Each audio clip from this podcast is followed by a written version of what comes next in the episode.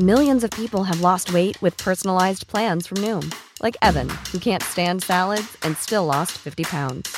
Salads generally for most people are the easy button, right? For me, that wasn't an option. I never really was a salad guy. That's just not who I am. But Noom worked for me.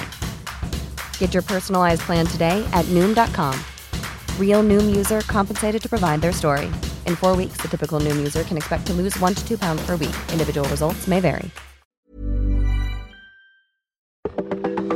Welcome to This Date in Weather History for Sunday, January 9th. I'm AccuWeather.com's Evan Myers. January 9th, 1975, marked one of the coldest days across the prairies of western Canada. Arctic cold had moved out of Siberia and across Alaska and the Yukon and then southward.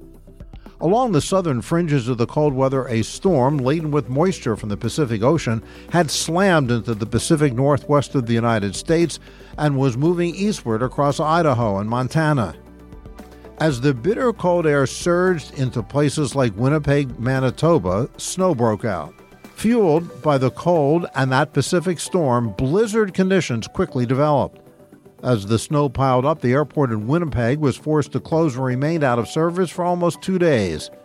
Travel across the entire region ground to a halt as the blizzard reduced the visibility in Winnipeg to zero. People couldn't even see a foot or two in front of them. The whiteout continued for more than 12 consecutive hours. And that's what happened on January 9th. Be sure to tune in tomorrow for a brand new episode and find out what happened on this date in weather history.